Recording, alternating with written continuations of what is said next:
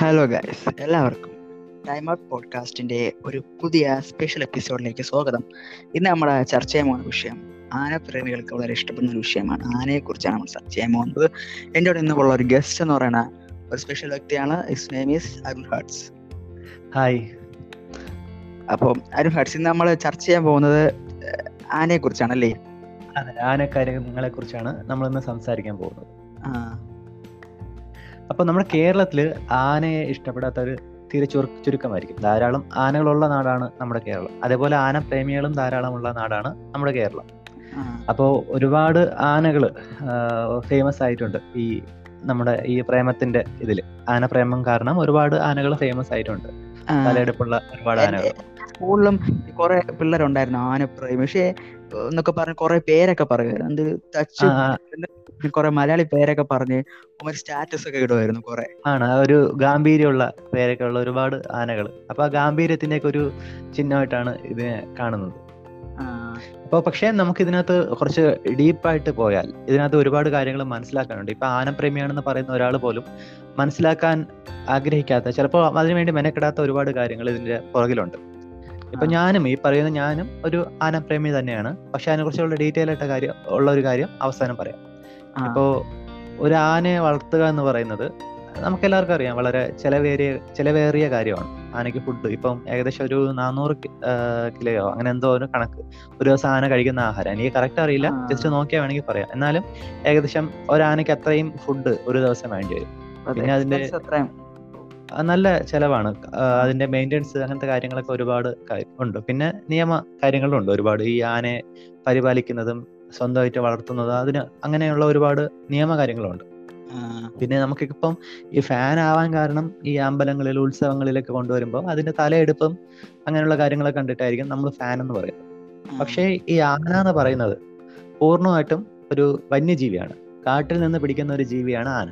അല്ലാതെ മനുഷ്യനോട് കംപ്ലീറ്റ് ആയിട്ട് വർഷങ്ങളോളം ഇട ഇടപഴകി ഇവിടെ തന്നെ പെറ്റ് പെരുകി വളരുന്ന ഒരു ജീവി എന്ന് നമുക്ക് കണ്ണോടച്ചങ്ങ് പറയാൻ പറ്റില്ല. നമ്മൾ വളർത്തുന്ന ആനകളിൽ ഭൂരിഭാഗവും കാട്ടിൽ നിന്ന് കെണി വെച്ച് പിടിക്കുന്ന ആനകളാണ്. എന്ന് വെച്ചാൽ ഈ ആനകൾ ഇറങ്ങാൻ സാധ്യതയുള്ള സ്ഥലങ്ങളിൽ വാരിക്കുഴി ഉണ്ടാക്കും. അതായത് കുഴി ഉണ്ടാക്കിയിട്ട് കുഴിയുടെ മുകളിൽ വയ്ക്കോലോ ചെറിയ കമ്പുകളോ ഒക്കെ ഇട്ട് ഒരു കുഴി ഉണ്ടാക്കും. ആന സ്ഥിരം നടന്നു വരുന്ന വഴിയിൽ ഈ കുഴി കാണാതെ ആന അതിലേക്ക് ചാടുകയും അങ്ങനെ പിടിക്കുന്ന ആനയെ പൂർണമായിട്ടും ഞാൻ പറഞ്ഞല്ലോ ഒരു വന്യജീവിയാണ്. ഒരിക്കലും ആനയെ നമുക്ക് എടുക്കാൻ പറ്റില്ല. മെരുക്കാൻ മാത്രമേ പറ്റുള്ളൂ. അപ്പൊ ഈ രണ്ട് വാക്കിന് വ്യത്യാസം വ്യത്യാസമുണ്ട്. അപ്പൊ ഇങ്ങനെ പിടിക്കുന്ന ആനയെ വേറെ ആനകൾ പിടിച്ച കരയെ കയറ്റി അതിനെ തടിക്കൂടിലിട്ട് വർഷങ്ങളോളം പീഡിപ്പിച്ച് അങ്ങനെ തന്നെ പറയാം. വർഷങ്ങളോളം പീഡിപ്പിച്ച് ആകാതെ ചിട്ടയായിട്ടുള്ള ട്രെയിനിങ് ഒക്കെ കൊടുത്ത് അതിനെ അവസാനം നിവൃത്തിയില്ലാതെ മനുഷ്യന്റെ അടിമയാക്കുക അങ്ങനെയാണ് ചെയ്യുന്നത്. അങ്ങനെയാണ് നമ്മുടെ ഭൂരിഭാഗം ആനകളും. പിന്നെ നാട്ടിൽ പ്രസവിക്കുന്ന ആനകളും ഉണ്ട്. എന്നാലും അത് പൂർണമായിട്ടും നമ്മുടെ കൂടെ ഇണങ്ങിയതാണെന്ന് നമുക്ക് തോന്നുമെങ്കിലും ഇണങ്ങിയതല്ല. അതിന്റെ ആ, നിവൃത്തികേട് കൊണ്ട് ചങ്ങലയിൽ അല്ലെങ്കിൽ പാപ്പാനെയൊക്കെ പേടിച്ച് ഇങ്ങനെ അടങ്ങി നിൽക്കുന്നതാണ്. ഒരിക്കലും എടുക്കാൻ പറ്റൂല. അപ്പൊ ഇങ്ങനെ ഒരുപാട് ാണ് ആന നമ്മുടെ ഇടയിലേക്ക് വന്ന് പെടുന്നത്. അപ്പോൾ ഇങ്ങനെ വന്ന് പെടുമ്പോൾ തന്നെ ആനയുടെ ലൈഫും മുമ്പുണ്ടായിരുന്ന ലൈഫും മനുഷ്യരിലേക്ക് എത്തിയതിനു ശേഷമുള്ള ലൈഫും നല്ല വ്യത്യാസമുണ്ട്. കാരണം ആന എന്ന് പറയുന്ന നാട്ടിൽ ഗ്രൂപ്പായിട്ട് ഒരു കോളനി ആയിട്ട് ജീവിക്കുന്ന ഒരു ജീവിയാണ്. അവർക്കുണ്ട് അവരുടേതായ കോളനി ഉണ്ട് അവരുടേതായ ഗോത്രവർഗമുണ്ട് ആ ഗോത്രവർഗത്തിൽ ഒരുപാട് ആനകൾ ഉണ്ടാവും ആ ആനകളുടെ കൂട്ടത്തിൽ വളരുന്ന ഒരു ആനയായിരിക്കും ഇത്. അപ്പൊ അതിലും ബന്ധുത്വം കാര്യങ്ങളൊക്കെ ഉണ്ടാവും. പിന്നെ ആനകളുടെ വേറൊരു ഏറ്റവും വലിയൊരു കാര്യം എന്ന് പറഞ്ഞാൽ ആന ഇമോഷണലി ഭയങ്കര വീക്കാവുന്ന ഒരു ജീവിയാണ്. എന്ന് വെച്ചാൽ വേണ്ടപ്പെട്ടവരുടെ മരണം അല്ലെങ്കിൽ അവരെ മിസ്സാവുക ഈ കാര്യങ്ങളിലൊക്കെ ആനയ്ക്ക് ഭയങ്കരമായിട്ട് ഇമോഷണൽ പ്രശ്നങ്ങൾ ഉണ്ടാകുന്ന ജീവിയാണ്. മനുഷ്യനെ പോലെ തന്നെ. നമുക്കിപ്പോൾ വേണ്ടപ്പെട്ട ഒരാൾ മരിച്ചു പോയാൽ നമുക്ക് ഭയങ്കര വിഷമമല്ലേ? അതേപോലെ തന്നെ വിഷം ആനയ്ക്കും ആ വിഷമം ഉണ്ടാവും.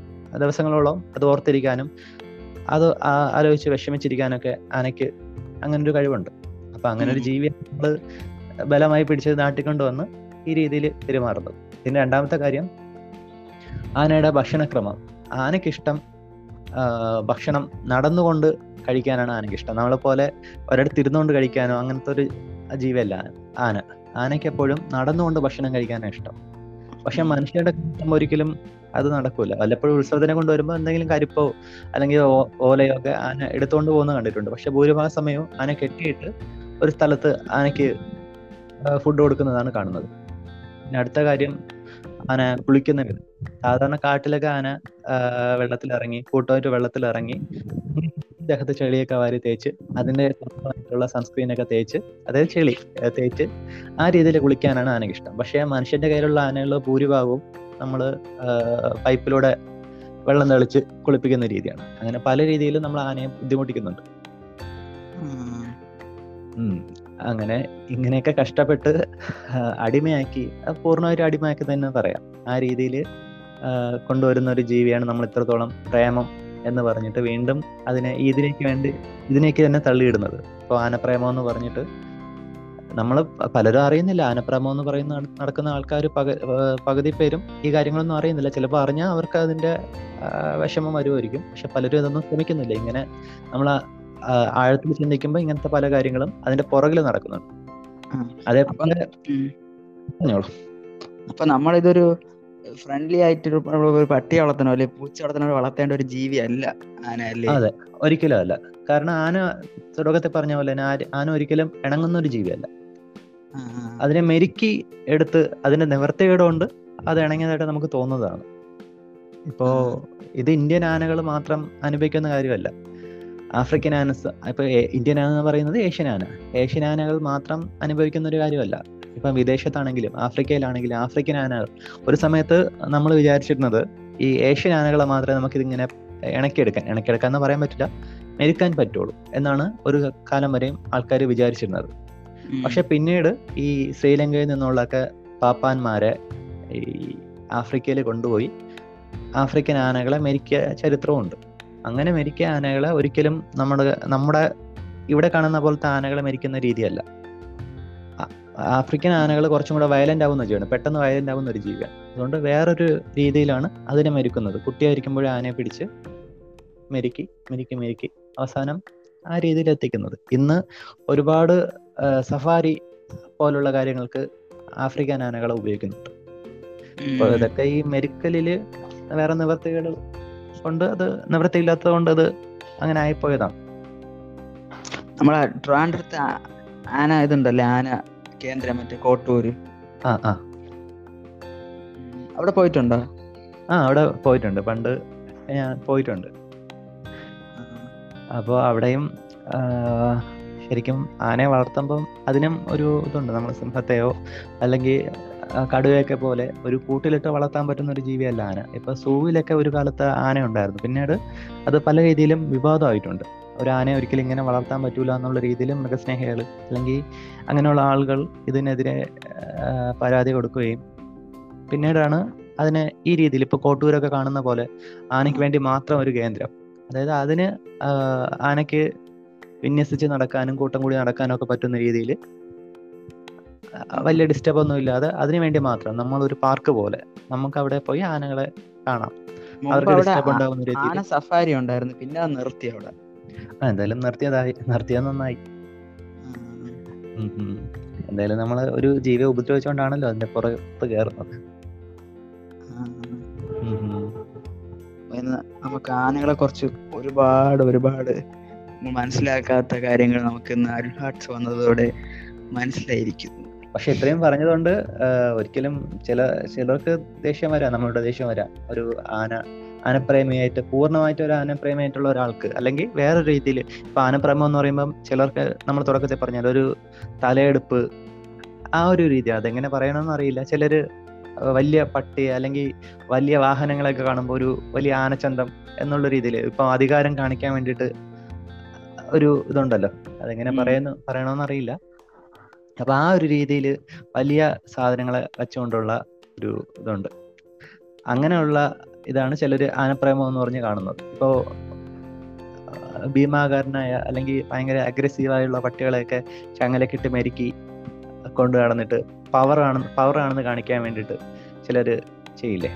ആ ഒരു രീതിയിലും ആനയെ ആനപ്രേമത്തെ ആ രീതിയിലും വ്യാഖ്യാനിക്കാറുണ്ട്. ഇപ്പൊ ഒരു- ഒരുപാട് മതത്തിന്റെ പേരിലും ഇഷ്ടംപോലെ ആനയന ആചാരങ്ങളായിട്ടൊക്കെ ആ അതും കുറെ ആന കുറെ കഷ്ടപ്പെട്ട് ആ രീതിയിൽ വേറെ നിവർത്തികളുണ്ട്. ആനയ്ക്ക് വേറെ ചെയ്യാതിരിക്കാൻ പറ്റില്ല. ഇപ്പൊ ഉത്സവങ്ങളിലായാൽ പോലും ആന പല രീതിയിലും കഷ്ടപ്പെടുന്നുണ്ട്. ഇപ്പോ ഒരു കാലത്ത് നടത്തിക്കൊണ്ടായിരുന്നു ആനയെ കൊണ്ടുപോയിക്കൊണ്ടിരുന്നത്. പക്ഷേ പിന്നീട് വാഹനങ്ങളിലായി. എന്നാലും അതും പൂർണമായിട്ടും നല്ലതാണെന്ന് പറയാൻ പറ്റില്ല. കാരണം ഒരു ലോറിയിലൊക്കെ കയറുമ്പോൾ കുലുങ്ങി കുലുങ്ങി ആനയ്ക്ക് ശാരീരികമായിട്ടുള്ള പ്രശ്നങ്ങളൊക്കെ വരാം. നടത്തുമ്പോഴും അതിനായിട്ടുള്ള കാര്യങ്ങളൊക്കെ ചെയ്യണം. കാരണം ആനയുടെ കാൽ കല്ല് കുളമ്പുകളില്ല എന്നാണ് കേട്ടിട്ടുള്ളത്. കാട്ടിൽ വളരുന്ന ഒരു ജീവിയായ ആനയുടെ കാലിൽ നമ്മുടെ കുതിരയുടെ പോലെയോ അല്ലെങ്കിൽ പശുവിന് ഉള്ളത് പോലെയൊന്നും കുളമ്പുകളില്ല. അപ്പോൾ അതിന് അതിന്റെതായ രീതിയിലുള്ള പരിഗണനയും കാര്യങ്ങളൊക്കെ കൊടുക്കേണ്ടി വരും.